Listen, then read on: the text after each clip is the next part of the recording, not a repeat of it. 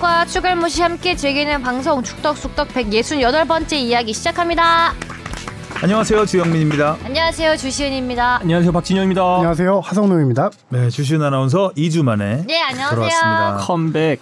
외박하시고 네 골대에 외박을 하시고 그렇습니다. 돌아오셨습니다. 지난주에 이 일에 인턴 PD가 그 자리에 앉았었는데 혹시 들었어요? 근데 그 힘들다고 음. 저한테 아까 토로하던데요. 아 쉽지 않았다고. 음, 그렇게 지분을 많이 만들어주려고 노력을 하셔도 음, 분량이 크진 않, 않았던 음, 잘 받아먹진 못한다. 구군분투. 고군분투한 회차. 음. 그래도 아마 순수 아마추어인데, 네. 그죠? 잘하는 거죠. 축구로 치면 아마추어가 프로의 빈자리를 메우려고 한 건데, 맞아. 그 그렇잖아요. 쉽지 않아. 어, 알잖아요, 해봐서. 네.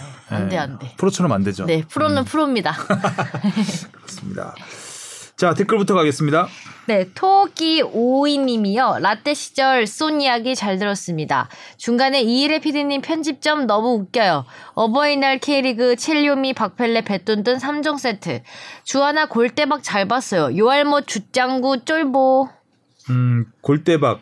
골대박을 보고 느낀 거는 저희 딸이 세상에 귀현이 적이 나올 줄이야. 아 그런가요? 규현 씨 팬인가요? 네, 팬이에요. 아, 음. 아, 진짜요? 시조 시절부터 좋아했나 저도 보다. 몰랐어요. 저도 가수 알았기 때문에. 음, 저도 그 전에는 이수근 선배님 오는 것만 알고 있었고 음. 그 이진호 씨와 규현 씨는 거기 도착해서 알았어요. 방송 컨셉이 아. 그거였잖아요, 그죠? 네, 깜짝. 여행사의 네, 어. 직원들로 갑자기 온 손님 느낌? 저는 그거 갑- 갑자기 사인 받아달라고 하는 바람에 제가 무마시키느라고 네. 옛날에 이미 패밀리가 이미, 이미 떴다. 끝났다. 아, 이미 외박은. 끝났어요, 이미 끝났어요. 어, 지금 외박하고 있는 건 생방송 아니다. 볼 일이 없습니다. 보니까 뭐 옛날에 패밀리가 떴다 느낌도 나고 K본부 청춘불패 느낌도 나고 아무튼 재밌더라고요. 주 앞에 그러나요? 춤도 추더라고요. 아, 그- 아유, 저 춤은 춤도 아니고요. 이제 오늘 아마 공개될 건데, 다른 언니들과 우리 윤주의 그 무대 장악력 같은 거를 오늘 봐주시면 좋을 것 같습니다. 네. 네. 닭도 열심히 잡고. 네. 저는 뉴스 하나 중간에 빠지기 때문에, 왔다 갔다 했죠. 음. 네, 오늘 아마 뭐 끝부분에 나오지 않을까 싶어요. 음. FC 서울 2022님, 서울에 미친 개 박동진 전북을 무려버려 박동진 덕분에 행복하게 서울 올라갑니다. 창원 원정도 이번 전북 원정도 박동진 덕분에 기분 좋게 보고 왔네요. 영역 확장을 시작했죠. 네, 세리머니가 근데 굉장히 어. 세레모니가 사- 좀 민망한 세레모니였죠. 강렬해가지고 시겁했어요, 네, 오늘. 깜- 깜짝 놀랐어요. 어. 웃음을 자아내긴 네. 했는데. 그 머그에서 인터뷰했던데 그 네. 세레모니 관련해서 음. 소개 좀 그래서 해주세요. 뭐 저는 사실 그래서 전북을 향한 뭔가 어떻게 보면 도발의 도발. 메시지인가 싶었는데 FC 서울 팬들 앞에서 오히려 그들에게 바치는 세레머니라고. 내가 왔다. 네, FC 서울은 나의 영역이다를 조금 더 보여주고 싶, 나의 자리가 있다라는 걸 좀 더 보여주고 싶다고 하면서 다음에도 또 골 넣으면은 그 서울 홈에서도 한번 선보이겠다고. 아, 그럼 얘기했어요. 서울 원정 팬을 향해서 그 다리를 들어 올려줬던가요? 그리고 갑자기 원정 팬들 앞에서 다리를 들어 올렸죠. 아, 그랬죠? 그 개라는 별명을 되게 즐기고 있는 것 같아요. 에이. 네, 거기에 대해서 자부심을 느끼는 네, 크레이지 독. 견공 견공 박동준 선수. 미친 개는 박동진 선수밖에 광- 광견. 없으니까 또. 네. 광견은 동진 선생.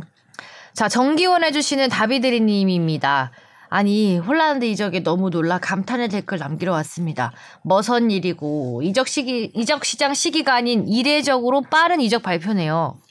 음. 그렇죠. 여름 이적 시장이 열리기 전에 발표를 오피셜을 했는데 아직 계약을 하진 않았는데도 맨시티가 이제 그 발표한 건 되게 이례적이에요. 근데 메디컬 테스트까지 다 했고 바이아웃 지금 여러, 여러 언론 보도가 좀 엇갈리고 있는데 바이아웃을 지불했다라는 보도도 있고 안 했다. 음. 바이아웃보다 조금 더 적은 금액에 했다라는 얘기도 있고 뭐 그건 나중에 좀 결과가 나와봐야 아는데 예를 들어 바이아웃을 책정해서 그 금액대로 지불을 했다라고 하면은 양 구단 간의 합의는 필요 없습니다. 오. 바이아웃은 그냥 했으면 그렇죠. 가- 네. 데려올 수 있는 건데 맨시티 구단은 양 구단이 지금 합의를 했다라고 표현을 한 걸 보니까 바이아웃. 음, 바이아웃 조금 더 이 튀는. 하- 바이아웃이 얼마였죠? 지금 바이아웃이 대략적으로 천억 정도 됩니다. 우와. 900 몇십억 정도 되는데요. 네. 혼란이면 뭐 그렇죠. 예. 그리고 혼란스럽지 거기서- 않은 금액이죠. 네. 네. 오래.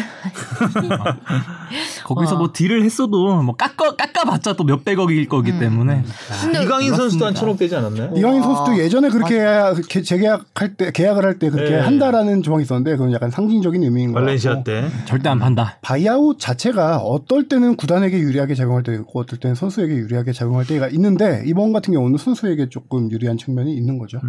근데 왜 이렇게 빨리 이례적으로. 아 맨시티 어, 혼란도 어 혼란이 매물에 나온 다음에 맨시티, 레알 마드리드, 파리 생제르맹 뭐 여러 팀들이 많이 오퍼를 넣었는데 특히 맨시티가 가장 적극적이었어요. 저기 아게로 선수가 팀을 떠난 이후에 최전방 공격수 자리를 찾느냐고 해리케인에게 계속 요청을 했는데 토트넘에서 금액을 계속 올리고 안 팔면서 이제 돌렸고 레알 마드리드는 계속 관심을 갖긴 갔었는데 이번 시즌에 지금 벤제마가 폭발하고 있잖아요. 음. 그래서 약간 거기서 관심을 조금 줄어든 상태에서 맨시티가 적극적으로 나서서 그렇게 뭐 은바페도 제각이 영입한다 됐죠. 그러고. 음, 그러니까 이제 되자마자 이제 빨리 은바페도 우리가 뭐 했다. 파리 성제르맹 남는다고 했다가 또 아니라고 했다가 네. 그죠? 그렇죠. 아, 시즌이 이제 거의 다 끝나가고 있는 상황에서 거물급들이 움직임을 음. 벌써부터. 보이고 있습니다. 네. 어, 번님이 이런 댓글을 남겨주셨어요. 글쎄 말이에요. 너무 씁씁거린다. 나이 음. 제일 많은 기자 양반. 씁쓸하네요. 음. 이렇게 이 말씀하시는 건가? 그렇죠. 아 그거. 근데 이게 제가 의외로 포지션이 어, 준비되지 않은 멘트를 많이 해야 되는 포지션이잖아요. 그 시나리오대로 읽지 않고 네. 그러다 보니까 중간 중간에 약간 말이 막힐 때 네. 알잖아요 집 네. 앞에 뭔가 시간을 어, 이상한 자, 자기만의 루틴이 나오는 네, 있죠. 경우가 좀 있는데 그게 좀 잦았던 것 같습니다. 지금.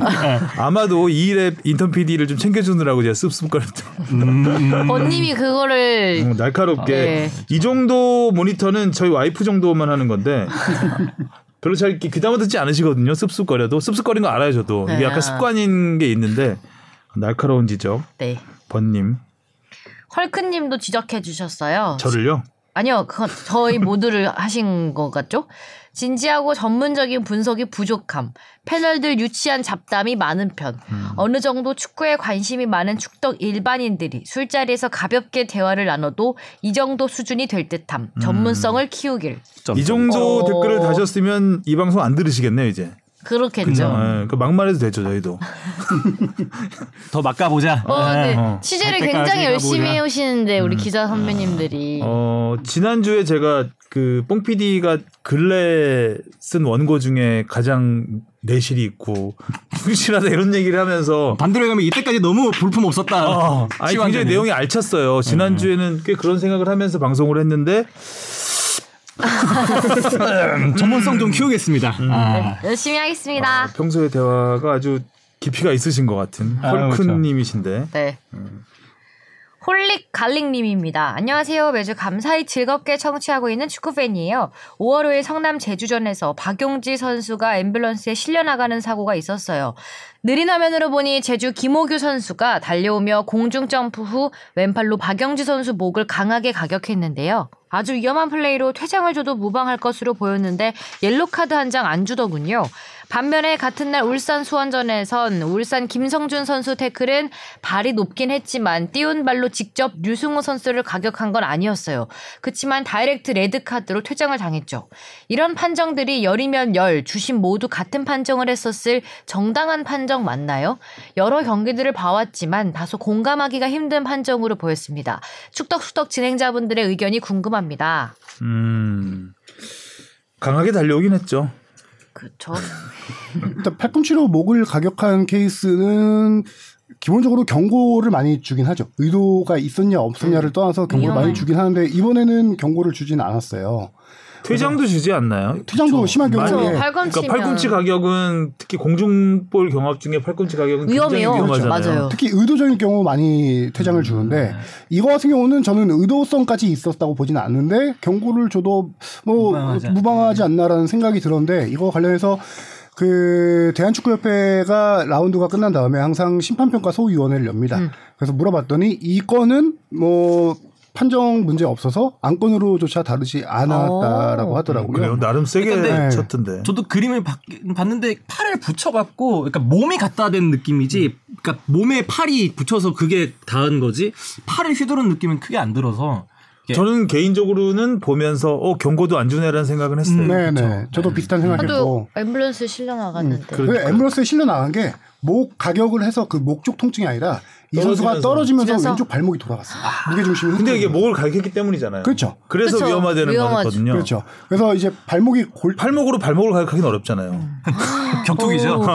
그래서 당시 중계에는 이제 뭐 여기 엘보우. 머리 쪽에 출혈이 있다 뭐 그런 얘기가 나왔었는데 그런 건 아니고 보니까 왼쪽 발목 골절돼 가지고 또 이 장기 아. 결장하게 됐죠. 네.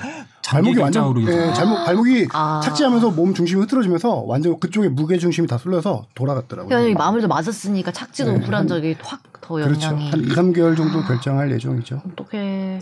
타격이 크겠네요. 네. 그래도 급한 성남인데. 그리고 김성준 선수의 퇴장성 판정도 심판소위원회에서는 문제가 없다. 음. 정심. 왜냐면은 심각한 부상을 입힐 수 있는 상황이라서 퇴장이 맞다라고 심판소위원회에서 평가를 내렸고요. 저 개인적으로 보기에는 저는 이것도 또 심판 판정하고 계속 반대되는 얘기라 조금 조심스럽긴 한데 퇴장까지는 아니었다라고 개인적으로는 보거든요. 그게 어 파울은 맞- 회장까지는 그 저도 아니라고.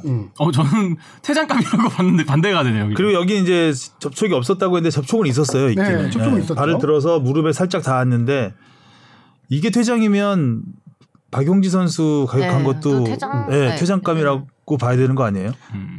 김성준 그게 선수가 훨씬 더 저는 한 그- 경복감. 그게 아까 훨씬 네, 경복이 위험한 맞아요. 음. 반칙이었거든요. 이게 훨씬 위험하죠. 네. 저는 그거를 봤어요. 김성준 선수가 태클 들어가서 공을 먼저 걷어내고 나서 그렇죠. 발바닥 발바닥이 그 류승 살짝 접긴 했죠. 예, 들어갔는데 음. 저는 이게 의도냐 아니냐라고 제 개인적인 판단으로 볼 때는 김성준 선수의 시선이 유승호 선수에게 가 있지 않고 태클하는 과정에서 딴 데로 시선이 가 있더라고요. 그래서 음. 이거를 어떤 법적 용어는 모르겠지만 뭐 미필적 고의다. 그러니까 음. 본인이 그 탈 가는 속도에 못 이겨서 발을 접을 수는 있었겠지만 그 보지 않고 그거를 판단하지 못했다라고 저는 개인적으로 생각이 드는데 음. 그런 걸 떠나서 심판들은 어, 심각한 부상을 입힐 수 있는 파울이라서 퇴장이 맞다라고 판단을 했더라고요. 근데 박용지 선수는 시- 심각한 부상을 입었잖아요. 그러니까 그게 기준이라고 한다면 그렇죠. 심각한 부상이 기준이라고 한다면 음, 같이 가야 이거는 충분히 특히 팬들 입장에서는 음, 더 이해가 화가 날 수 예, 있는 그럴 것 같습니다. 판정인 건 맞는 것 같습니다. 네, 지그리 진주 FC님, 브라질과 같은 우리보다 축구 수준이 높은 팀과 경기할 때 축구협회에서 초청비를 브라질에게 주는 걸로 아는데요. 얼마나 주는지 궁금합니다. 그런데 일본을 거쳐서 오게 되면 초청비를 일본과 이야기해서 나눠서 내나요? 몇 년 전에도 브라질이 일본, 한국과 차례대로 평가전을 치렀던 기억이 나는데 그때와 비슷한 상황 같습니다. 초청료를 주는 거는 맞고요. 초청료 안에는 이제 체제비까지 다 포함돼서 책정이 돼서 그 구단 아니 저기 나라와 협상을 하게 됩니다. 근데 이번 같은 경우는 물론 우리나라를 거친 다음에 일본 가서 브라질이 같이 평가전을 치르는데 일본과 우리나라가 같이 협상을 한 게 아니라 개별적으로 일본은 일본대로 우리는 우리대로 브라질과 개별적으로 협상을 했고 일본 같은 경우는 초청료가 공개가 됐죠 언론을 통해서 30억 정도 수준으로 나왔는데 오아이. 어, 우리나라 같은 경우에도 2013년에 브라질을 초청해서 어, 2013년 6월, 아, 10월 달인가요? 평가전을 한 적이 있거든요. 그 당시에도 체제비랑 비슷하게 한 30억 정도 줬던 걸로 저도 기억을 해요. 근데 이제 물가 상승을 해서 이것도 올랐나요? 그 어, 근데 엔화가 이번에는, 떨어져서 또 이번에는 아직까지, 전화로 주면 되나? 이번 아직까지 뭐 제가 그 초청료를 정확히 파악하지 못했는데 초청료는 줬다라고까지는 확실하게 음. 얘기가 됐고 체제비 포함해서 비슷한 수준이 아닐까. 일본에서 그렇게 사례가 나왔으니까. 음. 근데 저는 개인적으로는 그거보다 조금 더 적은 금액일 수도 있겠다라고 생각을 하는 게 2013년에 왔을 때는 우리나라 경기를 치르고 네. 중국으로 가서 중국 가서 잠비아와랑 경기를 했어요. 음. 네. 근데 이번 같은 경우는 한국, 일본 두 팀 다 초청을 한 케이스거든요. 뭐 잠비아, 브라질, 잠비아가 중국에서 붙는다라고 하면 아무래도 초청료가 낮아질 수는 있잖아요. 음. 어, 그래서 이번에 두 팀이 했기 때문에 좀 더 어떤 가격에 좀 더 낮춰지지 않았을까. 내고? 일본이랑 같이 하진 않는데 그거를 네. 그래서 아 카드로 2013년에 냈을 거다. 30억이었던 게 이번에도 비슷한 수준이라는 게 이런 이유가 좀 있지 않을까라는 생각이 든다는 아. 거죠. 네. 물가 상승률을 반영해서 올라야 되는데 안 올랐을 예, 거다. 일본이 30억이라고 밝혔으니 우리도 비슷한 수준이지 음. 않겠냐. 그쵸. 꽤 많이 그렇게 흘렀는데 판단합니다. 2013년이면 그렇죠. 물가도 많이 올랐는데 근데 브라질이 자주 오네요. 그래요. 그렇죠. 이제 약간 좀 친숙해졌어요. 6월 2일 경기죠. 음. 약간 잊을만 하면 한 번씩 붙는 듯한 아, 강팀 중에서는요, 특히 더. 또 아르헨티나 얘기도 어, 아, 아직 아르헨티나. 우리나라가 마지막 한 경기 상대를 아직 안 정했는데 그게 아르헨티나는 예전부터 얘기가 나왔는데 아직 최종 협상 단계에 아직도 진행 중이에요. 그래서 어, 협회도 지금 아르헨티나가 유력하지만 안 됐어. 아직 안 될 가능성도 충분히 있다라고 얘기를 하고 있고요. 이번 6월 평가전 같은 경우는 우리가 지금 붙는 팀들이 브라질, 뭐 아르헨티나를 차치, 차치하더라도 또 한 군데가 칠레, 칠레, 파라과이, 파라과이. 다 이제 남미 아. 코파 아메리카. 그렇죠. 초청받은 거.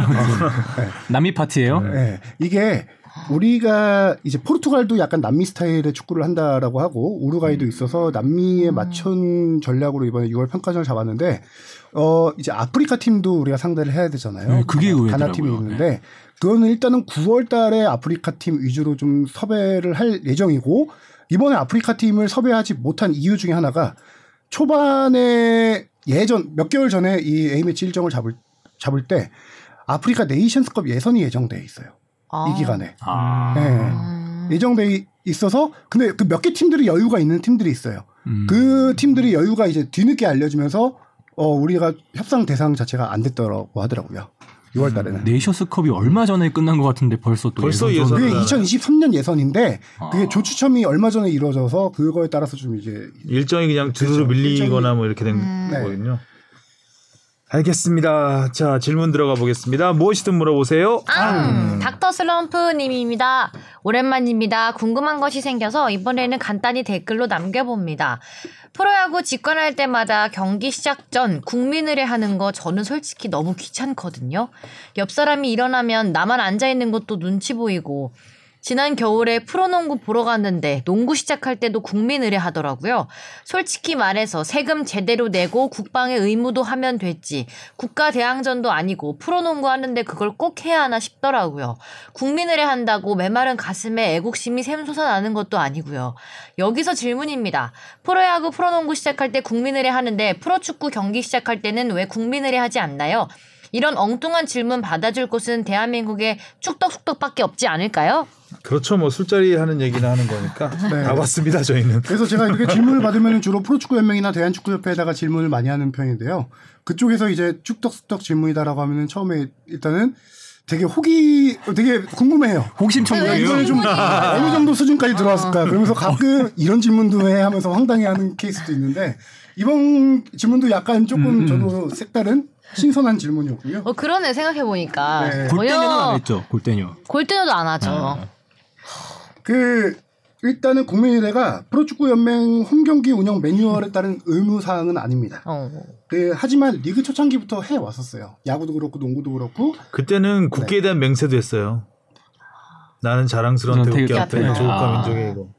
근데 지금 뭐 말씀하신 대로 야구랑 농구는 계속 하고 있고 축구 같은 경우는 K리그 같은 경우는 2000년대 후반에서 2010년대 초반 사이에 없어졌다고 합니다. 어 왜요? 이게 이제 의무 사항이 아니라 구단에서 자율적으로 하는 건데 음. 음, 뭐 연맹의 설명을 제가 그대로 설명드릴게요. 이게 뭐 종목에 따라서 호불호가 있을 수 있으니까.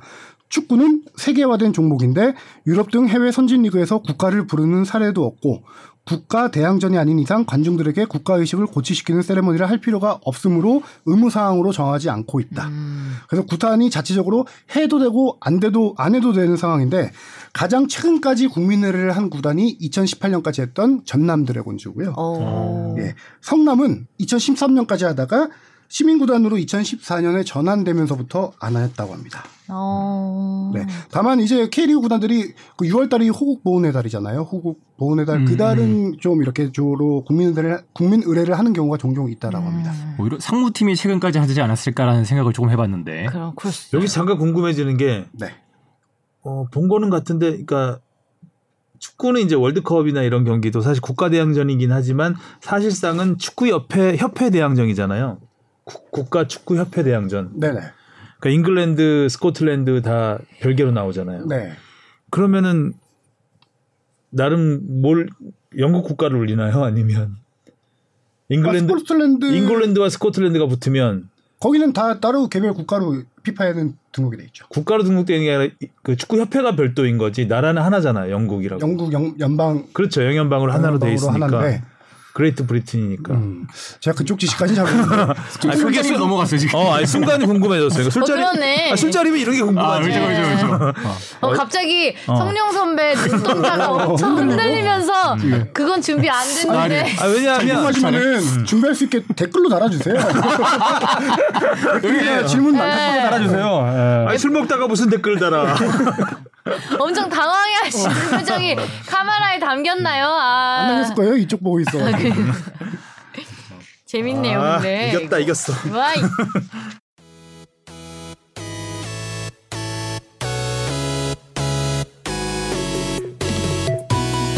여러분은 지금 축덕숙덕을 듣고 계십니다. 잊지 말고 하트 꾹! 자 이슈 포커스로 가보겠습니다. 네. 지난 한 주는 뭐 이슈가 넘쳐났던 그쵸. 일주일이었는데 무엇보다 손흥민 선수. 아하. 자 우리 뽕 PD의 제목을 봅시다. 영원히 기억될 역사의 한 순간.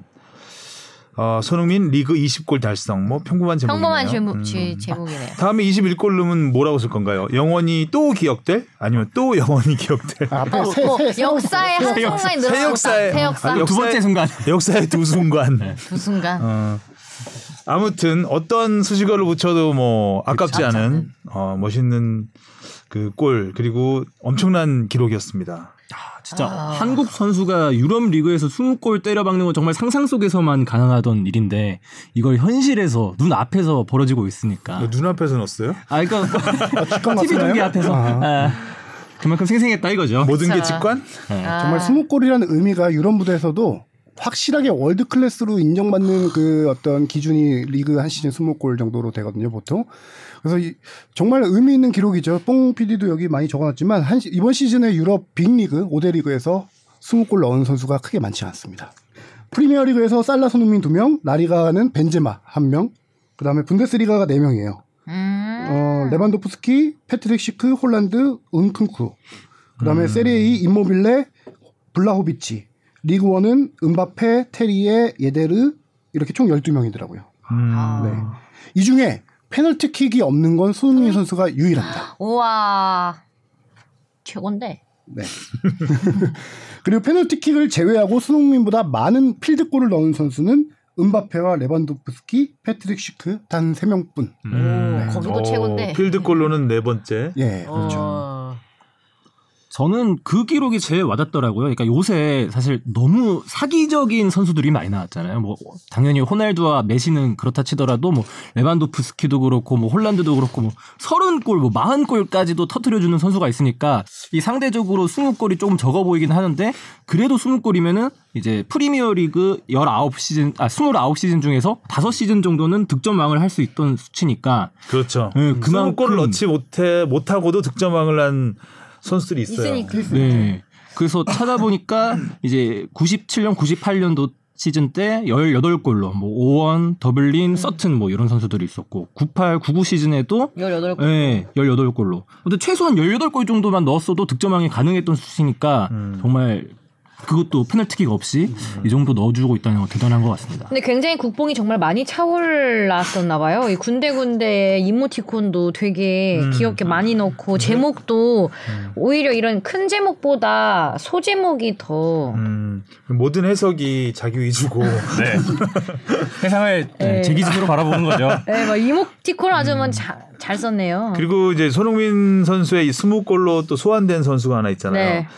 어, 이란의 자한바크 씨. 아, 네. 아, 네덜란드 LADBG에서 21골이더라고요.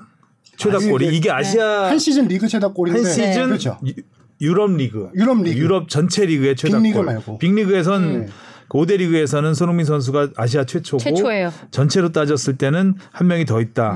음. 이란의 자한바크시 지금도 뭐 우리에게는 굉장히 껄끄러운 선수로 음. 꼽히는 선수고 이 선수가 당시에 17, 18 시즌에 21골 자, 아, 그 알크마르에서 넣고 이후에 잉글랜드 프리미어리그에 진출했다가 아마 망했죠. 지난 시즌인가 이번 시즌에 다시 또내 페노르트로 또 돌아갔을 거예요. 음, 어디 있었죠? 아, 망했죠. 브라이튼이었나? 아마 자한바크 씨가 저 두 팀은 지금 정확히 기억 안 나는데 음. 브라이튼이었던 것 같아요. 망했죠, 음. 너무. 망. 근데 아, 그만큼 이건 이제 뽕피디 시각에서 본 겁니다 제가 어, 어, 맞아. 그렇게. 어 뽕피디 자한바크 여기- 그 씨는 우리나라 맞아, 맞아. 시각으로. 네. 최종 예선에서 우리나라랑 할 때도 골 넣었던 선수. 네. 자한바크 씨. 아, 우리한테 강했죠 맞아요. 어. 그만큼 프리미어 리그가 빡센 리그라는 걸 대변하기도 하는 거고요. 다른 데서 날아다녀도 여기선 증명하기가 어려운. 여기선 걸어 다녀야 되는 예. 네.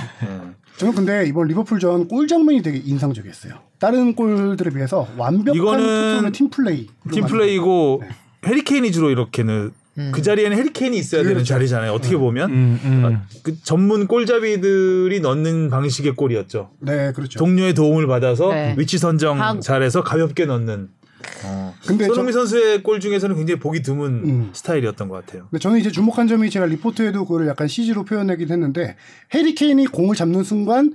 손흥민 선수가 약속된 듯 중앙으로 들어가요. 딱 대각선으로 이렇게 딱 침투하는데 그때 뭐 판다이크 선수랑 리버풀 수비 두 명이 손흥민한테 따라갑니다. 끌려왔죠. 그러면서 왼쪽에 세스린 선수가 혼자 이죠. 노마크 음. 찬스가 됩니다.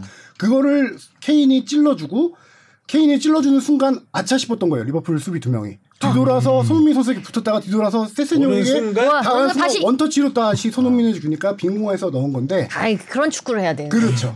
그걸 끝나고 이거를 저기 손흥민 선수가 플래시 인터뷰에서 이런 질문이 나왔어요. 정말 완벽한 팀플레이 골이었다라고 했더니 우리는 누가 공만 누가 공을 잡아도 어느 순간에 누가 어디로 뛰어가야 되고 누가 어디로 위치해야 될지 이런 걸 연습을 너무 많이 해서 다 안 보고도 알고 있다라는 거예요. 이 골 내용을. 그러니까 세세뇽이 좀 욕심부렸으면 거기서 그쵸. 슈팅을 슈팅했을 해도 수도. 충분히 되는 그렇죠. 위치. 네. 네.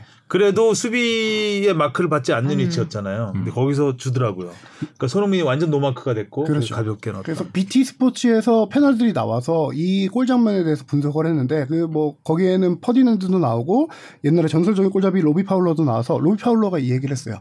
손흥민 선수가 움직임으로 수비를 완벽하게 유인했는데 거기서 그치는 게 아니라 손흥민 선수는 자기에게 공을 올 줄 알고 그 이후에 움직임을 가져갔다. 이런 움직임에 대해서 되게 높게 평가를 많이 하더라고요. 음. 팬들 사이에서는 이 골 보고 정말 기적의 기적의 기적의 골이라고. 그러니까 음. 일단 에메르손의 어, 보게 드문 방향 전환 패스. 음. 예, 그리고 케인이 욕심 부리지 않고 중거리 때리지 않고 내준 패스. 음. 그다음에 세진용이- 마지막 어. 어, 웬일로 크로스가 이쁘게 내보네. 정말 기적의 기적의 기적이 나와서 뭔가 손흥민 한번 골 넣어라라고 해서 준 약간 만들어준 듯한. 도와주려는 의도도 보이는 듯한. 네. 그러니까 손흥민이 좀처럼 얻을 수 없는 기회였던 그렇죠. 그런 상황에. 완벽한 찬스에서 네. 받아먹는. 근데 받아 먹는 것도 맞아요. 대단한 거야. 그렇죠. 그것도 자세히 보면 공이 살짝 살짝씩 톡톡톡 튀면서 왔거든요. 모든 공이 그렇게 뛰어요.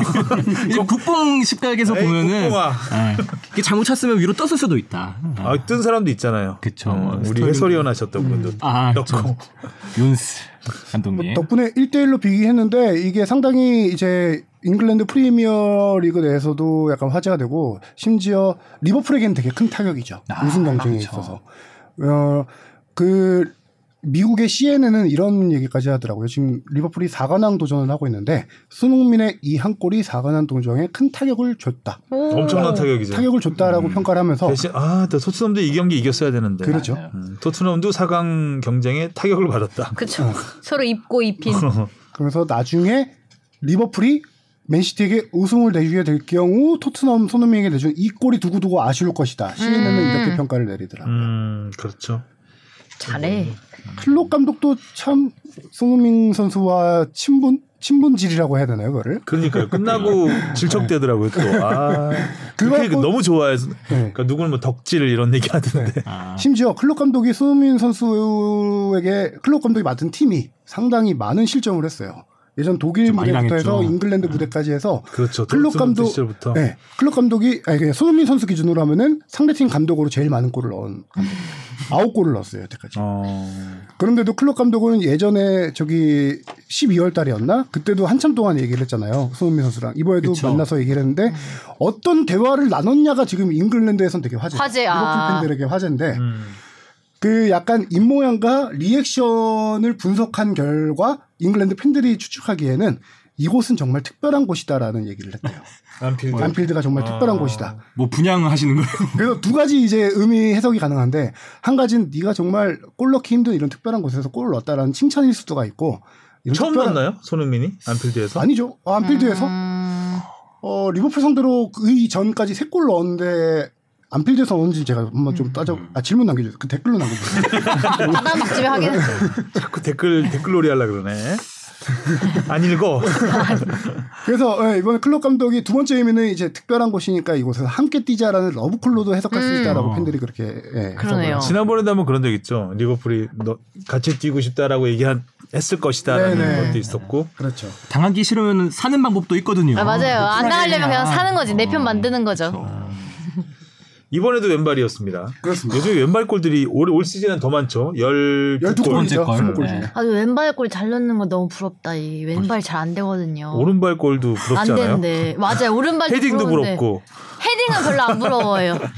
저 음. 왼발로 잘 넣습니다 오 왼발잡이잖아요. 왼발잡이. 왼발잡이. 그렇구나. 오른발로 찹니다 그래 아, 이게 참 그렇죠. 뭐 진짜 양발 잘 쓰는 게 당장 우리가 더 공 한 번씩만 차봐도 바로 아는 알죠, 거잖아요. 알죠. 어.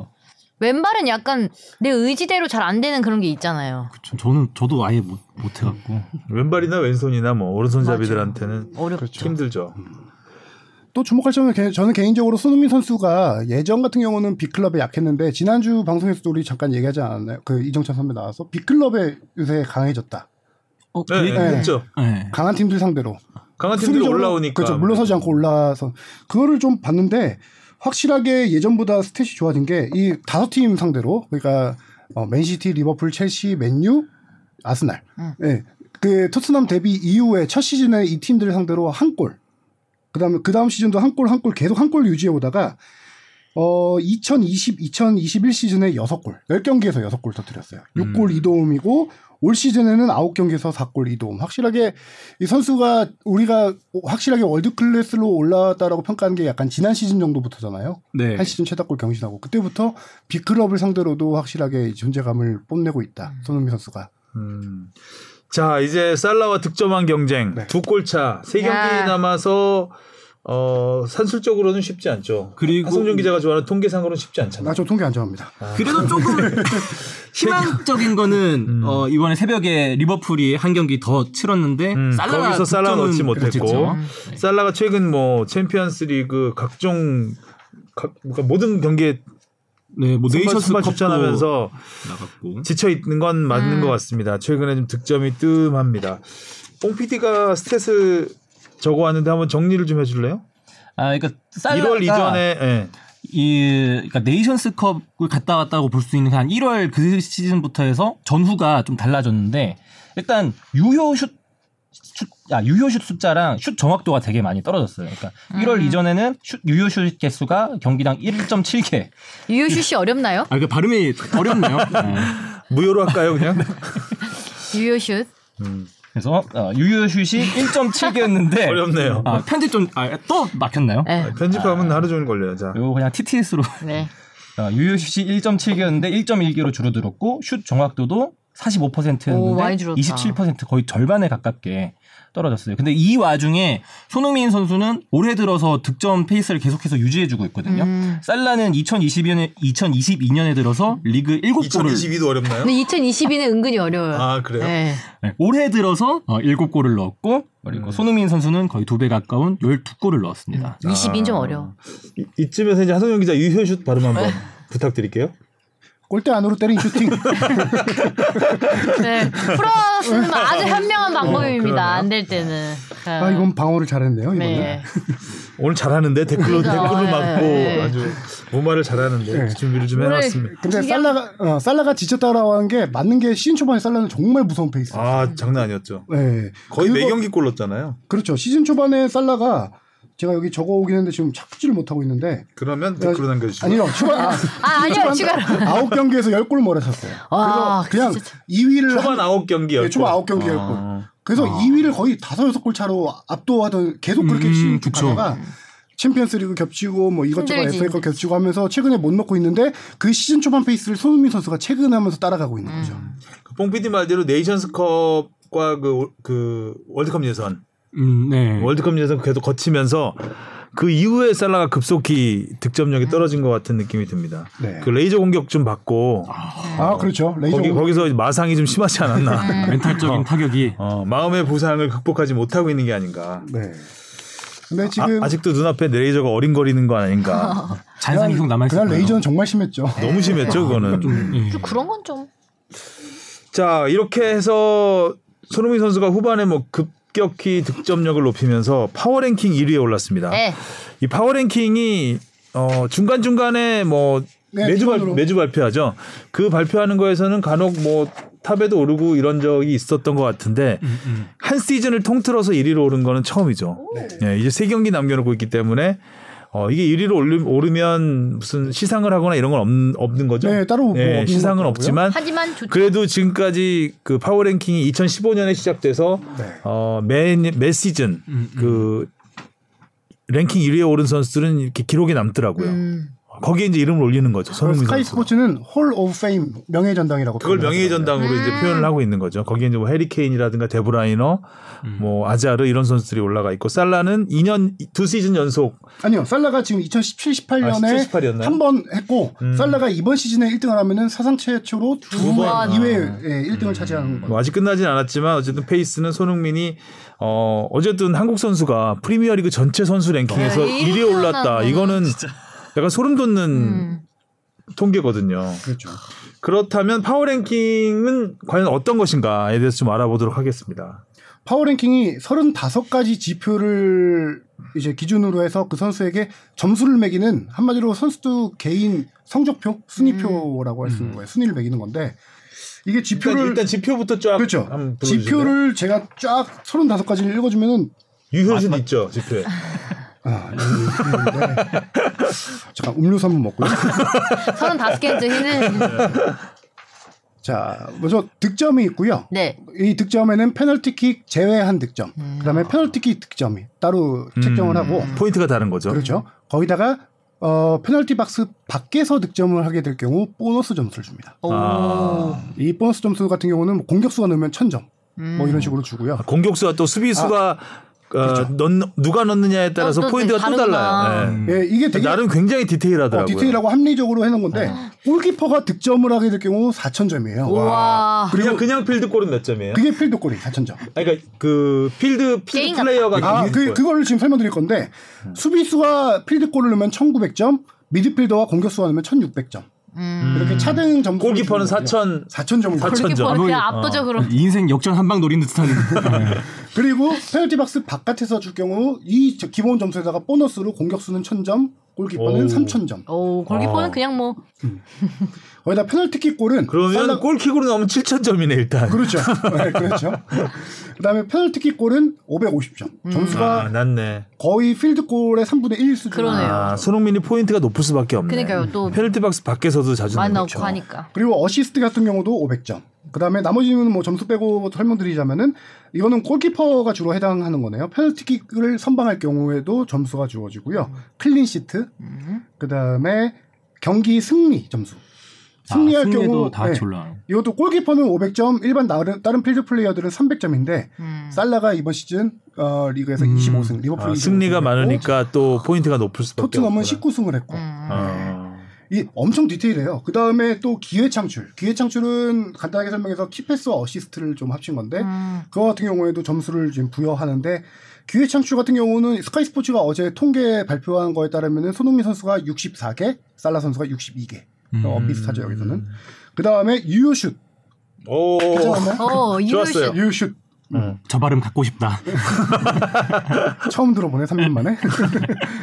그것도 있고 어, 세이브 골키퍼 세이브 그다음에 가로채기 태클 슛 블럭 이것도 뭐 아웃필드에서 할 경우 그다음에 어, 볼 경합에서 승리할 경우 그다음에 드리블 성공 음 되게 많다. 그다음에 뭐 여러 가지 너무 많아서 그러네요. 디테일한. 그다음에 크로스도 성공했을 경우 그다음에 코너킥 성공했을 경우 그다음에 캐치 공중볼 경합 그다음에 또 성, 패스 성공 또 볼터치 이렇게 다 이게 플러스 요소들이 있어요. 그러니까 이게 딱 느껴지는 게 뭐 단순 골, 어시스트 이런 그렇죠. 눈에 보이는 수치 어, 말고도 아니네. 그거 말고. 수비수도 수비수대로 더 빛날 수가 있고. 그야말로 선수의 그렇죠. 모든 역량을 다 집결한 거죠. 근데 저는 이 부분을 보면서 되게 인상적이었던 게 보통 이런 포인트는 플러스만 드는데 플러스만 드는데 아, 마이너스 있어요? 마이너스가 있더라고요. 아. 이게 저는 주목할 점이라고 보는데 마이너스는 뭐예요? 어, 볼 소유하다가 뺏겼을 경우 음. 아, 몇 점? 어. 마이너스 3점. 아, 좀 낮긴 하네. 그다음에 아우. 옐로우 카드 마이너스 100점. 어. 그다음에 빅 찬스를 놓쳤을 경우 아. 찬스를 놓쳤을 경우에 공격수는 마이너스 200, 어, 다른 필드 플레이어들은 마이너스 300점. 그 다음에 실점할 경우 600점. 이건 골키퍼랑 수비수에게만 해당합니다. 음. 실점할 경우. 네. 근데 빅찬스를 놓친 게 네. 왜 공격수보다 다 공격수는- 더 마이너스가 많이 돼요? 더 많으니까. 공격수는 빅 찬스가 너무 많으니까. 아. 다른 선수들보다 다른 선수는 간간히 오는 빅 찬스 그걸 놓쳤으니까 에이 더 더 어, 그렇지. 깎는 거예요. 아. 이걸 놓쳐. 그 다음에 경기에서 질 경우. 그 다음에 페널티킥을 실축할 경우. 실축할 경우. 음. 실축이 약하구나. 이호슛을 막았더니 야, 실축에 실축이 당했네. 있었네. 아. 살라가 페널티킥 실축이 올 시즌 한 개 있는 것 같더라고요. 음. 그 다음에 어. 실축은 몇 점이에요? 마이너스 450점. 어우 세다. 세다. 국회 실축이. 벌점 같네요. 거의. 벌점 중에 거의 제일 센 것 같은데. 아니요, 벌점 중에 제일 센 천점 거는- 있다. 천점. 페널티킥을 허용할 경우. 아, 허용한 허용할 거. 경우. 그 선수의 파울로 허용할 아, 경우 수비수들 치명타구나 이거. 1000점이 깎입니다. 아, 또 어, 있네. 세다. 그다음에 자책골을 넣으면 1500점이 깎입니다. 아. 그러면 이게 제일 세 자책골이. 아니 뭐 약간 그다음- 배팅한 느낌 들어요. 네, 그다음 그러니까. 것도 세요. 그다음에 다이렉트 퇴장. 아, 진짜 치명적이다. 이것도 1500점. 그다음에 네. 나머지 하나 이것도 1500점짜리인데 이거는 본인의 실수로 인해서 골을 실점할 경우. 아까 울산에 누구였죠? 1500점? 마이너스 1500점. 아, 안타깝네요. 예, 이런 수치들이 있는 걸 봐서 되게 저도 디테일하고 우리도 이런 통계 통계를 하면 재밌겠네. 재밌겠다. K리그도 이런 거 하면 재밌을 것 K리그 같은데. 다이나믹 포인트라고 지난 시즌부터 도입된 거 그런 식으로 있죠. 네, 이것도 요거랑 아, 거의 비슷해요? 벤치마킹해서 그럼 하는 것 같아요. 공개해요? 어, 팬들은 공개합니다. 연맹 다이나믹 뭐. 포인트? 네, K리그 다 이렇게 랭킹 매겨가지고 하면 네네, 좋겠다. 공개합니다. 음. 베스트 11 이런 거 말고. 그래서 좀. 저는 플러스 마이너스 요소를 둔 걸 보고 이거는 선수 개인적인 그 스탯으로만 평가하는 게 아니라 이 선수의 팀 공헌도 이런 것까지 다 고려한 스탯이 아닐까라는 생각이 많이 들더라고요. 되게 흥미진진하네 이 스텝. 그런데 1위다. 음. 어, 그래서 흥민이가 진진하다. 어, 아, 이런 말 하고 나면 약간 쑥스러워 이게 나오는 것 같아. 음. 네. 대단하다. 그래서 스카이 스포츠가 또 이제 손흥민을 1위로 올려놓으면서 살라와 비교한 스탯을 많이 비교해서 이제 설명했는데 다른 것들을 또 여러 가지 있지만 그 중에서 인상적이었던 거는 골 기대값이죠. 음, 손흥민 선수의 골 기대값이 13골 정도 되는데 실질적으로 7골을 더 넣었다. 반면 살라는 22골 정도 넣을 걸로 골 기대값이 나왔는데 딱 그대로 넣었다. 음. 그래서 손흥민 선수가 이거를 다르게 해석하면은 어- 넣기 어려운 골을 많이 넣었다. 음. 아, 골 결정력이 또 뛰어나다. 이렇게 해석을 할 수가 있고요. 스카이 스포츠에서 또 하나 이제 표로 보여준 게 네, 골 지도를 한마디로 보여줬어요. 음, 어디서 그래서 어디 넣었나? 포지션에서 골 넣었나? 음. 그리고 색깔로 표시를 했는데 어려울수록 노란색으로 표시를 했거든요. 음. 그게 골 기대값이 제가 따져보니까 10% 이하로 들어갈 확률일 경우 그렇게 했는데 음. 그 경우가 손흥민 선수가 4개였고 살라가 하나였다. 음. 그래서 손흥민 선수가 어, 살라보다 이런 부분에서 더 앞선다라고 이제 스카이 스포츠는 결론을 내렸죠. 그러니까 손흥민 선수의 포지션에서 그 정도의 득점력을 보이는 거는 굉장히 그렇죠. 아주 이례적인 거죠. 그쵸. 예. 그러니까 전문 골잡이가 아니잖아요. 손흥민 선수는 윙어에 위치해 있기 때문에 그렇죠. 여러 가지로 골을 넣으면은 살라보다는 더 많은 포인트를 얻을 수 있는 위치고 대신 그 골을 넣기가 힘든 위치에 있는 거고 음.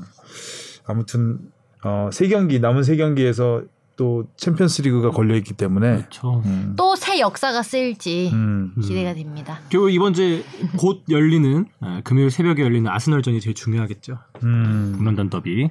다행인지 모르겠지만 손흥민 선수가 아스날에 강했습니다. 저 2015년 토트넘 입단한 이후로 15경기 뛰었는데 4골 4도움입니다. 음. 당장 뭐 생각나는 것만 해도 그 왼쪽에서 그 손흥민 존에서 멋진 가마차기 손흥민은 넣었던 뭐 기억도 아스날, 있고요. 첼시, 맨시티 다 강했던 것 같아요. 보면 맞아요. 그렇게 또 어, 멋진 골들이 많이 나왔던 맞아요. 경기였고 아스날에 국한할 것 같지는 않은 그럴 필요까지는 없을 것 같고 맨유에 약합니다. 맨유에 올 시즌 한 골도 못 어, 넣었고요. 아. 첼시 상대로도 한 골도 못 넣었고요. 많이 준비했네 원래 말문이 막히네. 철동방어, 철동방어. 수급할 뭐, 시간이 네. 없어 지금 네. 당하느라고 계속. 음. 뉴타가 당하고. 안 되는데요. 어, 음, 선방률이 좋네요. 오늘 컨디션 최고죠. 어, 승점이 지금 4점 차죠? 아스날하고 어 그렇죠. 4점 차죠. 그러니까 아스날을 네, 그렇죠. 이겨도 승점 1점 점이 뒤지기 있으면 때문에 그렇죠. 네. 이제 남은 두 경기에서 이겨야 되고 아스날이 삐끗하기를 그러니까 네. 음. 바라야 되는 입장입니다. 아, 챔피언스를 가는 것과 못 가는 거는 정말 선수 입장에서도 그렇고 팬들 입장에서도 음. 그렇고 굉장히 큰 차이인데 그렇죠. 맞아요. 그래도 지난 시즌에 컨퍼런스 리그 가게 된 것보다는 100배 낫긴 하죠. 저 유로파는 지금 확정이 됐습니다. 유로파는 그렇죠. 확정이 확정이 됐죠. 네. 음. 음. 오랜만에 듣네요. 유로파랑 챔피언스리그 가는 것 자체가 이제 컨퍼런스 기본 룸으로 수입 가야 될 것 같은 자체가 느낌이 달라요. 음. 들잖아요. 한 자리가 더 붙어요. 유로파보다 챔피언스리그 갈 경우 기본 수입 자체가 10배 이상이 되는 거네요. 뭐. 아 제가 잘못 아 죄송해요. 이거 한 두세 배 세 배 정도 되는 것 같다. 음. 갑자기 확 주는데요? 그래도 큰 숫자지만. 한 자리가 준다고 했다가 와, 씨, 주도권 잡았다고 막내막막 질러 지금. 자 그리고 아스날전이 끝나면 번리 노리치 네. 어, 노리치는 뭐 이미 강등이 어, 강등이 확정된 확정된 팀이어서 큰 부담 없고 번리는 지금 간당간당하죠. 17위 정도 되는 걸로 알고 네, 있는데 멀리 지금 음. 17위네요. 네. 번리전 뭐 제가 발음이 번리가 안 됩니다. 번리예요, 벌리, 네, 벌리예요. 벌리 번리. 번리. 번리. 음. 아, 저 리포트 할 때 그냥 무시쇼를 읽어보고 들어보면 항상 벌리로 읽더라요 번리전. 네. 아, 벌리로. 음, 번리전에서 유효킥을 유효슛을 한 선수가 실축을 하면 어떻게 되죠? 그러게요. 발음만 보내주시면 리포트가 아, 나와요. 발음 늪이다 늪. 제가 한참 힘들었을 때가 폭- 손흥민 선수의 70m 폭풍 질주 골이 상대 번리였습니다. 그래서 폭풍 질주 번리. 아, 나 다음 상대는 바르셀로나와 레알 마드리드의 승자입니다. 이런 거 어렵지 어려워요. 어려운 발음들이 있어요. 맞어요. 자, 손흥민 선수 계속 기대를 해보겠고요. 자, K리그도 아주 화제가 많았던 네, 흥미진진. 한 주였습니다. 네. 제목은 한 바퀴 돈 K리그 1강 1량만 남았다. 음. 1량만 있다. 이거는 뭐 본 제목이긴 한데 1량 1강 1량만 있겠어요. 10중도 있겠죠. 그만큼 이 중위권 싸움이 빡빡하다. 네, 이 얘기죠. 여기서 뭐 네. 별 느낌도 없고. 아, 오늘 음. 상대적으로 진영이 또 많이 혼나나요? 지난주에 내실 있는 거 한번 쓰더니 음. 아, 근데 이게 뭐 디폴트라서요. 아, 아, 오늘도 내용이 아주 좋아요. 네. 네. 이모티콘도 많이 쓰고 제목이 실축이에요. 제목이 음. 실제. 근데 그 소제목 그 다음 소제목이 한쪽은 짠, 짠. 한쪽은 짠. 짠. 이게 뭐예요? 아, 그러니까 한쪽은 짠 약간 건배 같이 이게 기쁘고 한쪽은 짠하다? 짠하다 짠하다고. 때그 짠. 아 그럼 좀 이모티콘이 들어갔어야 될 것 같은데. 느낌표와 점점점 세 개로 음, 표정이 들어갔으면 더 좋았을 것 전달력이 같아요. 상당히 예. 약했던. 좀 쩝, 어, 쩝이 났다, 쩝. 쩝. 한쪽은 어, 쩝도 괜찮은데. 음. 우리 제목 못 잡기로 유명한 하성룡 기자가 제목 하나 잡았습니다. 지금. 배우 갑니다. 아, 저 가- 갖고 싶다. 저 제목. 어, 지금 말씀드린 제목은 강원과 울산전을 네. 두고 한 얘기였습니다. 강원 울산이 이제 아까 어, 5월 5일 주중 경기에서는 어. 퇴장을 당하면서 졌죠. 시즌 네, 첫 패배였죠. 첫 패배를 당했고 주말 경기에서는 강원한테 3대 1로 짠 이겼습니다. 네. 엄원상 선수. 아, 엄원상 물론. 엄원상의 날이었죠 이날. 네. 지금 뭐 최고의 컨디션인가 봐요. 그렇죠. 근데 이 엄원상 선수가 빠르게 투입된 배경이 있었죠. 이게 뭐였냐면은 전반 그 저기 누구였죠? 실축한 선수 레오나르도 선수가 네. 페널티킥을 실축합니다. 실축했죠. 음. 실축을 유상훈 골키퍼가 워낙 잘 페널티킥을 막죠. 방향 잘 읽었던데? 요 예, 방향 잘 읽어서 그대로 맞고 그 직후에 강원이 선제골을 넣습니다. 맞아 맞아. 그래서 여기서 분위기가 넘어갈 걸 우려하는 홍명 감독이 예상보다 원래 그 예, 전반 끝나고 늘 생각이었는데 음. 김민준 선수 22세 이하 카드를 페널티킥 얻어낸 선수거든요. 그 선수를 바로 빼고 엄은 선수를 바로 투입한 거죠. 그러니까 25분이면 네. 빨리 들어. 그 페널티킥 실축과 실점이 전략을 바꿔서 엄원선 선수를 일찌감치 투입했고 투입한 지 2분 만에 뒷공간 파고드는 스피드. 그 수비수가 먼저 자리 잡고 있는데도 그거를 그 순간 아. 파고 들어가서 그 장면은 진짜 소름 돋았어요. 이 선수의 이 끈기 투지를 볼 수 있었던 장면. 그렇게 하고 결국 전반에 25분에 투입돼서 45분까지 20분 동안 3골을 만들어냈어요. 1골 2도움. 옛날에 엄원상 선수가 약간 네. 그렇죠. 빠르긴 빠른데 뭐좀 마무리가 부족하다 이런 그렇죠. 평가도 그게 있었는데 20세 이하 음. 월드컵 때 평가였죠. 지금 뭐 근데 저도 그게 결정력이 뭐 좋아지고 있다. 광주 시절에서도 들었었는데 저는 사실 광주에서 경기하던 거 봐도 물론 좋아지긴 했으나 아직은 많이 모자르다는 생각이 더 강했거든요. 근데 울산에 와서는 이 주변의 이 선배들이나 뭐 감독님이 좀 더 잘 지도를 해주는지 저 조언을 많이 해주는지 확실히 뭔가 이 선수가 바뀌었다가 느껴지는 것 같더라고요. 이 선수의 슈팅력은 제가 여러 번 소개했지만 동계훈련 때 지난해부터 동계훈련 때부터 워낙 슈팅훈련을 자기가 그런 평가를 듣는 걸 알고 있으니까 많이 슈팅훈련을 엄청 많이 했는데 제일 많이 하는 게 좀 선택과 집중을 한 게 뭐냐면 이 선수는 플레이 스타일을 봤을 때 오른쪽 측면을 파고 들어가다가 페널티 박스 오른쪽 대각선 45도 지역에서 낮게 깔아차서 반대편 포스트를 노리는 슛을 많이 하는 스타일이거든요. 그 연습을 엄청 많이 해서 실질적으로 그런 슛으로 올해 골을 많이 넣었어요. 역시 음. 연습하면 되나 봐요. 그게 이제 손흥민 선수가 손흥민 존이라고 하잖아요. 네. 그거를 뭐 몇- 하루에 400개? 500개씩 500개씩 찾다고 하잖아요. 네. 아, 500개씩 차면 저렇게 되는구나. 근데 그런 학습 효과가 있을 것 그렇죠. 같아요. 보는 사람, 보는 커가는 선수들 입장에서는. 음. 음. 그래서 그런지 그러니까 그 엄원성 선수 자기들 자기만의 스타일이 있잖아요. 음, 그게 뻔히 알면서 상대가 당하는 스타일. 음, 근데 그런 것들이 만들어지는 게 아닐까. 계속 꾸준한 연습으로. 그래서 음, 지난 시즌에 광주에서도 1부 리그였잖아요, 광주가. 네네. 일 1부 리그에서 지난 시즌 6골 넣었는데 슈팅 6개당 한 골 넣었거든요. 올 시즌 지금 슈팅 3.8개당 한 골씩 넣고 있습니다. 확실히 올라가고 통계 안 좋아한다 그러지 않았나요? 음. 아, 안 좋아합니다. 예, 그냥 그냥 알아본 거고요. 예. 네. 그래서 11경기에서 지금 5골 네. 3도움인데 팀 내 최다골. 와. 음. 그렇죠. 그 울산의 네로라는 선수들 사이에서 본인이 가장 최다골을 놓고 있으니까 예. 그래서 최근 그것도 K리그 다섯 경기에서 지금 네 골에 삼 도움으로 지금 그쵸, 거의 펄펄 최고의 활약을 펼- 펼치고 있는데 홍명보 감독도 딱 평가를 하더라고요. 경기를 읽고 컨트롤 컨트롤하는 능력이 많이 좋아졌다라고 평가를 음. 하더라고요. 난 큰 틀이라 그런 줄 알았어요. 컨트롤. 컨트롤. 큰 틀로 하는 그런. 그래서 예전 같은 경우는 그냥 진짜 별명이 만회가 안 되는데 내가 계속 당하고 있다가 지금 뭔가 하나 만회해 보려고. 살라도 안 되고 마네도 안 되고 아, 쭉 그래서 엄살라잖아요 또. 네. 너무 패는 거 아니야 선배를? 오늘이 나 다음 주에 안 나오실 거니까 다음 주 정찬 선배 타이밍이잖아요. 어. 네. 딱 걸렸어 지금 내가. 그렇죠.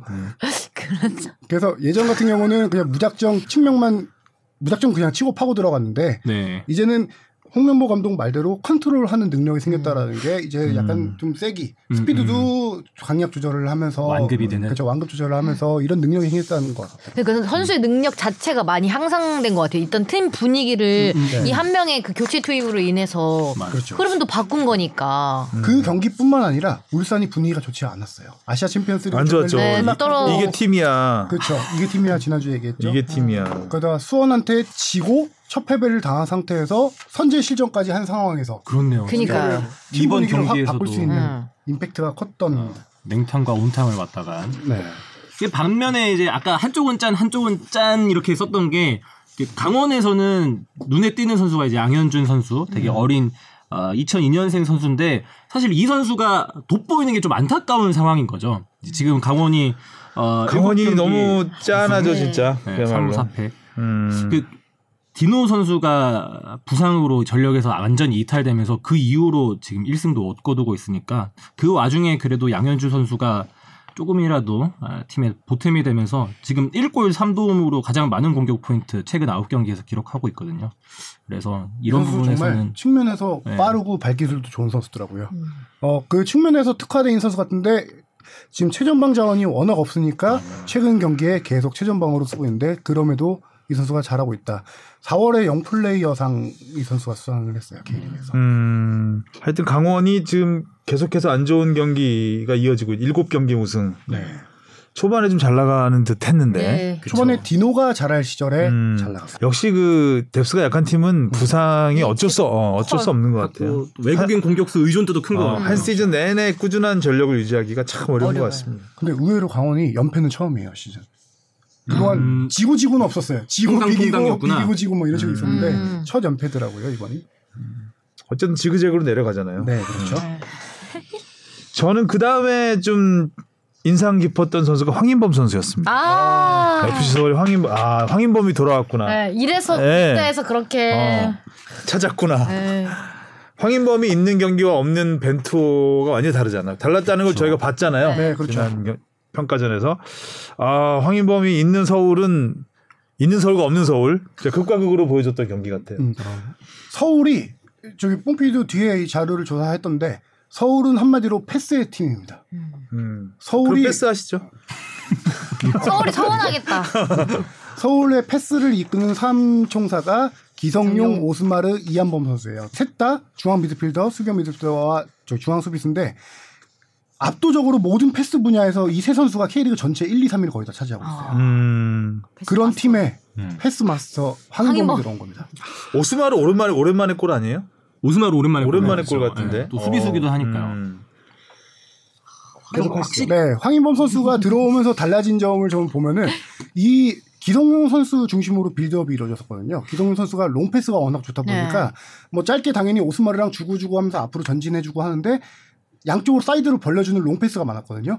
근데 팀 플레이가 기존에 그 롱패스가 있는 데다가 기성용 선수가 황인범 선수에게 한 단계 앞으로 건너주면서 가는 이 잘근잘근 썰어가는 패스들이 한 엄청 단계 많이 자를 수 있는 그, 그렇죠. 음. 타이밍이 생긴 거죠 네. 이제. 그러니까 그래서 사람들이 벤투가 쓰고 싶어하는 기성용 황인범을 여기 서울에서 다 쓰고 있다고. 네. 네, 벤투 감독도 못 쓰는 그 조합을 정말 진정한 승자는 익수볼이다. 아. 그렇죠. 예. 그래서 인상적이었던 장면이 윤종규 선수의 골 장면을 볼 수 있는데 거기서는 이제 코너킥에서 황인범이 코너킥을 그렇죠. 주고 음. 약속된 기성용- 세트 플레이했어요. 음. 세트 플레이했어요. 기성용 주고 그거를 황인범이 뒤에 나상호 선수가 또 들어갑니다. 음. 크로스로 황인범과 나상호 선수가 크로스되면서 황인범이 발로 살짝 페이크로 흘려주고 그걸 내준 볼을 이제 윤종규가 오른발로 쳤는데 예술이었죠. 네. 서울이 뽑은 최근 골 중에 거의 어떠십니까 서울 팬이 보시기에 아, 그러니까 정말 예술 한계를 딱 보는 듯한 아, 그 정도의 좋은 꼴이지 않았나. 생각보다 그냥 그렇네요. 아, 예. 음. 아, 이게 지금 혼자 봐서 그래요. 혼자 봐서. 아, 예. 직관 혼자 갔다 와서 약간 근데 결별 소식을 전해야 되나요? 이 타이밍에 이 타이밍에 아, 오늘 네. 헤어졌어. 혼자 와서 그래. 어버이날 어버이날 부모님 앞에서 데뷔골 넣은 2001년생 김신진 아 김신진 선수. 어버이날 부모님 앞에서 결별 소식을 전해야 된다. 봉 아, PD. 네. 봉민이. 음.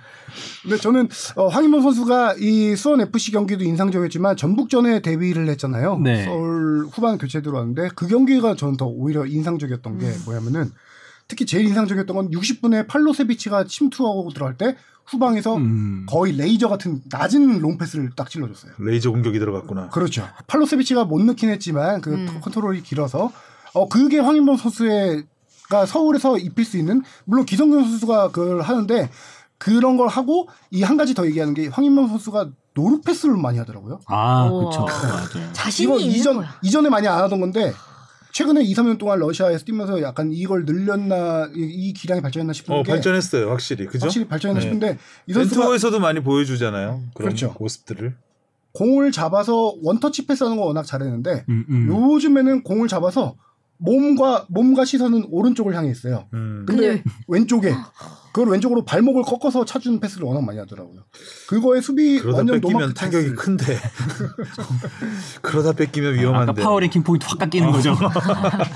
저는 오히려 황인범 선수 패스야 워낙 잘하는 걸 또 알고 있었으니까 네. 더 돋보이는 거는 공을 주고 나서 그 다음 동작이라고 해야 될까요? 그러니까 쉬지 않고 그러니까 그렇죠. 선수들이 공을 주고 나서 뭐 제자리에 서 있거나 그냥 아, 뭐 활동량은 활동량 뭐 뭐, 활동량 뭐 이미 검정된 선수인데. 그러니까 황인범 선수가 가운데에서 패스 주고 움직이고 패스 주고 움직이고 하는데 뭐 체력적인 것도 그렇고 뭐 두 선수 역할에 몫을 해주고 있는 것 같고 이제 서울에 들어온 지 얼마 안 됐는데 뭔가 서울의 전술을 본인이 다 이해하고 오히려 거기에 성공장애 있는 듯한 느낌이 되니까 아 확실히 아 좀 오래 남았으면 좋겠어요. 음. 기성용 6월까지죠 일단 계약. 네. 이 대단히 유력하죠. 너무 그- 조금 남았다. 근데 이제 피파가 그때까지로 정한 거죠. 그렇죠. 음. 네. 근데 6월 이후엔 어떻게 그건 이제 될지는 네. 소속팀하고 풀어야 될 문제겠죠. 기존 소속팀 아, 피- 피파가 가장- 또 연- 가장- 연장하고 이럴 수도 있지 않나요? 그렇죠. 그 전쟁 안 상황- 끝나면. 네. 음, 아직도 안 끝나가지고. 자 그리고 대구 경기도 인상적이었습니다. 음. 이병근 더비였잖아요.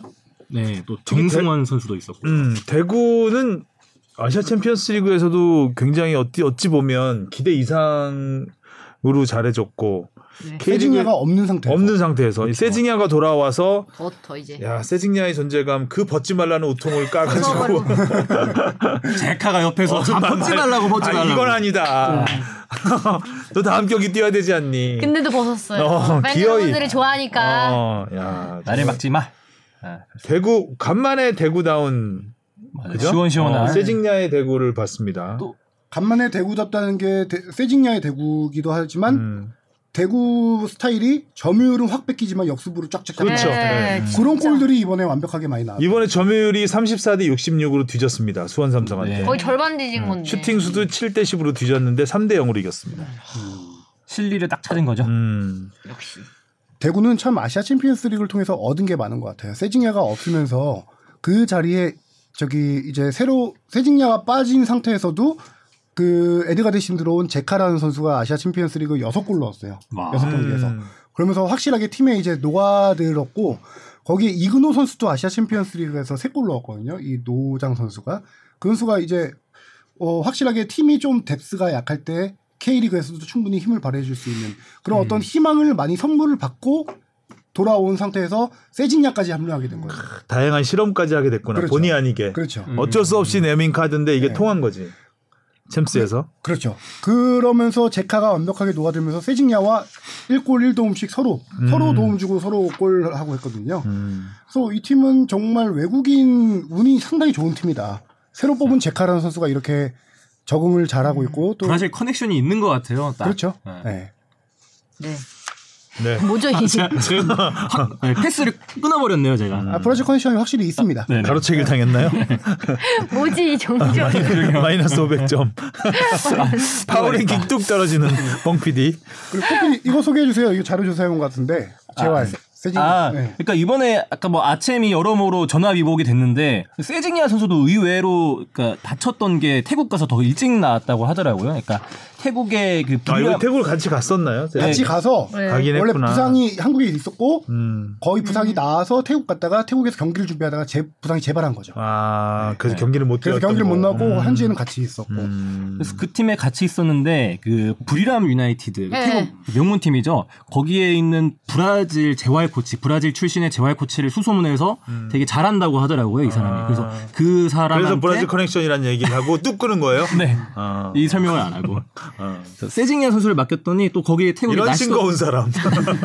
태국이 날씨도 따뜻하니까 그러니까 더잘 됐구나. 예상보다 더 빨리 잘 회복을 한다고 하더라고요. 어, 의외로 요양 요양, 요양 투어가 됐네요. 음, 브라질 커넥션을 얘기하면서 브라질에서 또 끊는 것도 쉽지 않은데 그렇죠. 음. 커넥션이 그렇게 되네요 제목에 꽂혀서 제목만 얘기하고 끊으려고 했나 보죠. 아 너무 웃기네 모순됐네요. 그리고 컨디션을 얘기하면서 끊어버리는. 에, 지금 뭐 시간이 다 듣긴 하지만 네. 이 선수 얘기 안 할 수 없죠. 주민규 아이, 예. 해트트릭. 해트트릭 머리, 왼다리 오른다리 머리 머리까지 어 퍼펙트 해트트릭이라고 하나 이거를. 네. 이거 그렇죠. 처음 들어봤어요. 음. 네, 퍼펙트. 어 퍼펙트 헤트트릭하고 예전부터 많이 쓰던 말입니다. 음, 퍼펙트 해트트릭 또 끊을 건가요? 처음 들어봐서 끊으려고는 아, 오늘 지금 맥커터네요. 맥커터. 좀 이, 이어가면 안 될까요? 아니 왜 자꾸 왜 말하는 거야 아이, 아무도 안 받아 마가씨였나?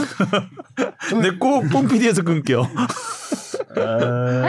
아, 저는 이렇게 생각해요. 주민규 선수가 시즌 초반에는 해리케인이었다가 지금은 손흥민으로 돌아왔다. 음, 네. 우리가 예전에 그 얘기 많이 했었잖아요. 직접 공 골을 넣기보다 지금 해리케인처럼 중앙으로 네. 내려와서 주민규 선수가 공을 많이 뿌려주는 역할을 하고 있다. 그리고 과거에 실제로 이 선수가 미드필더 출신이다. 음. 어, 그래서 볼 워낙 이 패스 줄기가 좋다라는 얘기를 했었는데 최근 들어서 다시 최전방으로 올라 올라가서 이렇게 플레이하는 역할들을 많이 하는 것 같더라고요. 시즌 초반 8경기에서 한 골 3도움을 했는데 최근에 3경기에서 5골 넣었어요, 이 선수가. 다시 이제 본연의 역할로 돌아갔다라고 보는데 그 이유를 좀 좀 생각해 봤는데 요새 어 제주링이라고 좀 들어보셨나요? 제주링 아, 제주링.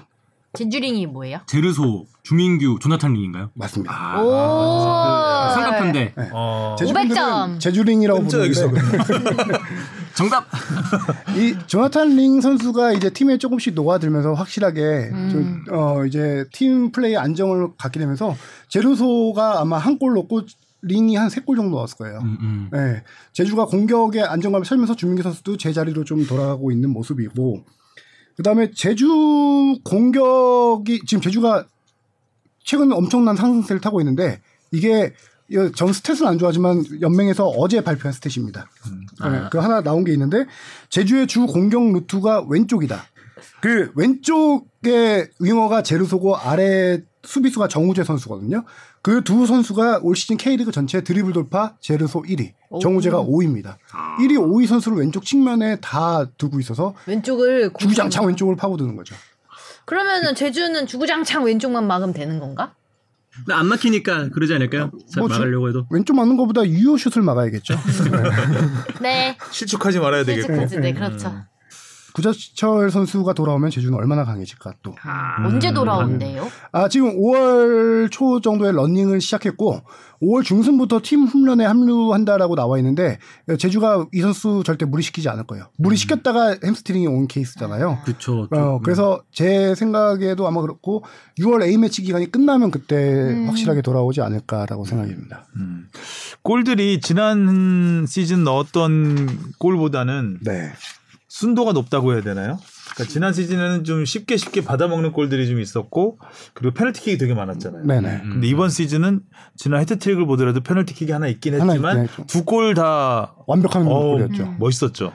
특히 쉬운, 첫 번- 쉬운 골이 아니었잖아요. 네. 첫 번째 헤더 같은 경우는 무게중심 완전 뒤로 음, 쏠린 음. 상태에서도 그렇죠. 정확하게 했고. 집중력. 네. 왼발 발리시도 그렇죠. 네, 왼발은 그것도 멋있었고 어, 조금 지난 시즌보다는 업그레이드된 느낌은 확실히 있는 것 같아요. 지금 네. 도움 1위죠. 네. 그리고 득점은 3위인가? 득점이 3위로 삼 위, 네, 삼 위. 삼이고 예. 도움이 1위. 도움이 1위. 예, 아, 네 개로 1위예요. 도움은 확실히. 그래서 어찌 보면 득점왕과 도움왕을 다 차지할 수도 있는 살라네. 살라가 현재 득점과 도움 1위죠. 예전에 K리그에서 득점 도움왕 다 같이 한 선수 있었는데 모르죠? 네. 통계를 안 좋아해서 있었던 것 같습니다. 있었던 것 어, 같습니다. 근데 득점왕과 도움왕을 다 차지한다는 거는 뭐 공격수로서는 네, 최고. 어 그렇죠 최고의 최고죠. 응, 최고의 기술을 갖고 있는 거라고 이동국 선수가 아니었을까요? 할수- 이동국이었던 것 같기도 네, 하고 이동국 선수. 도움이 2등이었나 1등이었나 좀 헷갈리네요. 자 그거는 댓글로 달아주시고요. 네. 토토 마지막으로 하시죠. 음, 주말 경기만 하시죠. 네. 김천대 대구. 대구 대구 대구. 급변했어 대구로. 무승부 승부. 뭐. 울산대 인천. 울산 울산 무승부 아 이거 약간 무승부랑 울산이랑 헷갈리는데 어, 무승부 수원대 성남 수원 성남이 이겼으면 좋겠어요 성남 저도 마음은 그런데 박용지 선수 다치고 맞죠? 성남에 지금 네, 물리치 선수 부진하고 네. 그러니까요. 아. 공격수가 많이 없죠. 그래도 저는 성남을 응원할게요 그렇다고 수원 공격이 좋은 것도 아니고. 무승부 저도 무승부. 음, 수원 FC 대 제주 아 저 이 경기 시축가요 그러니까 수원 FC 승리우저가 돼야죠. 얘기해도 승리우저. 되는 건가요? 이 기사 날 테- 테니까 요, 요 정도 스포는 네. 뭐 그럼. 귀엽게. 아나콘다 팀 갑니다 음, 아 아나콘다 팀으로 가는 거구나. 네. 아 수원 FC 응원하겠습니다. 네. 지난번에 강원 홈 경기에서는 액션이스타. 액션이스타가 예, 시축했었죠. 음. 그래서 전 제주가 이길 것 같습니다. 아. 에라이 전북대 어, 저 아직 얘기 안 모르셨나요? 했어요. 잠깐만요. 이거 손해 보시죠. 지난번에 여섯 경기 다 맞추셔갖고 아, 약간 아, 그때부터 부담감이- 신중해져. 다 맞추려고 이러는 예, 거야. 네, 다 맞추려고 그런 겁니다. 무승부. 무승부 골은 터질 것 같은데 골은 많이 터지고 터진데 예. 무승부로 한 수원 삼- FC 경기가 2대2, 3대3 뭐그 정도. 전북대 강원 전북 전북입니다. 전북 무승부 에이 서울대 포항 서울 아 서울. 이건 서울이 것 같아 네. 서울. 네. 어, 이번에 좀 올소- 많이 비슷하네요. 네, 비슷하네요. 비슷한 것 같아요.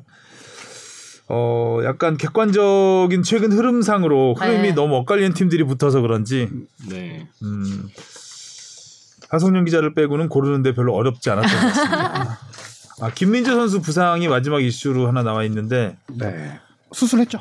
아, 수술했어요? 네. 예. 구단에서 발표했습니다. 2개월 정도 걸린다고 그때 그랬죠? 이게 이제 최대이고요. 음. 그 발목에 뼈 조각이 2020년부터 돌아다녔어요. 음. 오른 발목에. 음. 근데 중국에서 수술 당시에 초창기에 하려고 했을 때 중국 베이징에서 뛰던 시절이니까 한국 돌아가지 말고 중국에서 무조건 수술해라. 아 그래서 김민재 선수가 수술을 중국에서 안 하고 버티고 시즌 끝나면 하려다가 시즌 끝나고 또 이적 물려 있고 하다가 어 미루고 밀었네요. 그렇죠. 미루고 미뤘는데 그, 그 사이에는 뼈가 뼈 조각이 조금 돌아다니거나 그러면서 이제 근육을 건드린다거나 그러면 염증이 생기면 염증 치료를 하고 발목에 한 1, 2주 안 쓰게 기부스하고 그렇게 해서 치료를 해 왔는데 지금 한 2년 지나면서 정밀 검진해 보니까 뼈 조각이 자랐대요.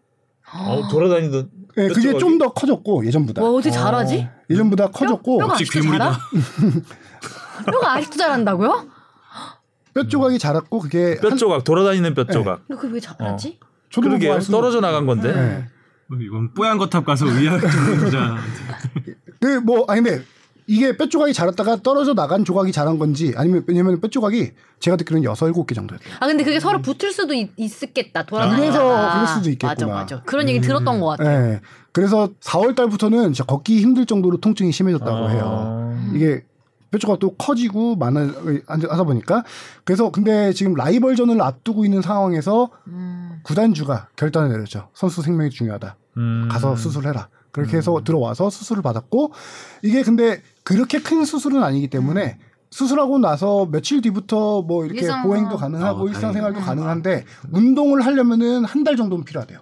근데 이게 길어질 경우 두 달까지 필요하다고 하더라고요. 그래서 6월 달 완전히 돌아오기까지는 한 달 이상은 그렇죠. 걸리겠네요. 무조건 걸리는 일단. 거죠, 한달 이상은. 음. 괴물 같은 회복력으로 그래도 음. 빨리 낫지 않을까 그래서 6월 A 매치는 확실하게 여기 못 제거된 뼈 뛸 조각도 잘하고 있지 않을까요 지금? 어디선가?